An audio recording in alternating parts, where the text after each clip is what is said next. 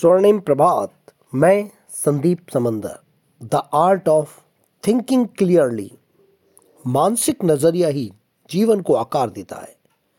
आपका मानसिक नज़रिया ही आपके जीवन को आकार देता है। हर चीज़ को रचनात्मक तरीके से देखने की आदत डालें। शंका और अनिश्चितता से जीवन को नहीं देखना चाहिए। यह विश्वास करने की आदत डालें कि आपके साथ सर्वश्रेष्ठ ही होगा। समृद्धि की शुरुआत मन में होती है। अभाव और संभावित अपमान के डर से लोग मनपसंद चीज़ें हासिल नहीं कर पाते हैं।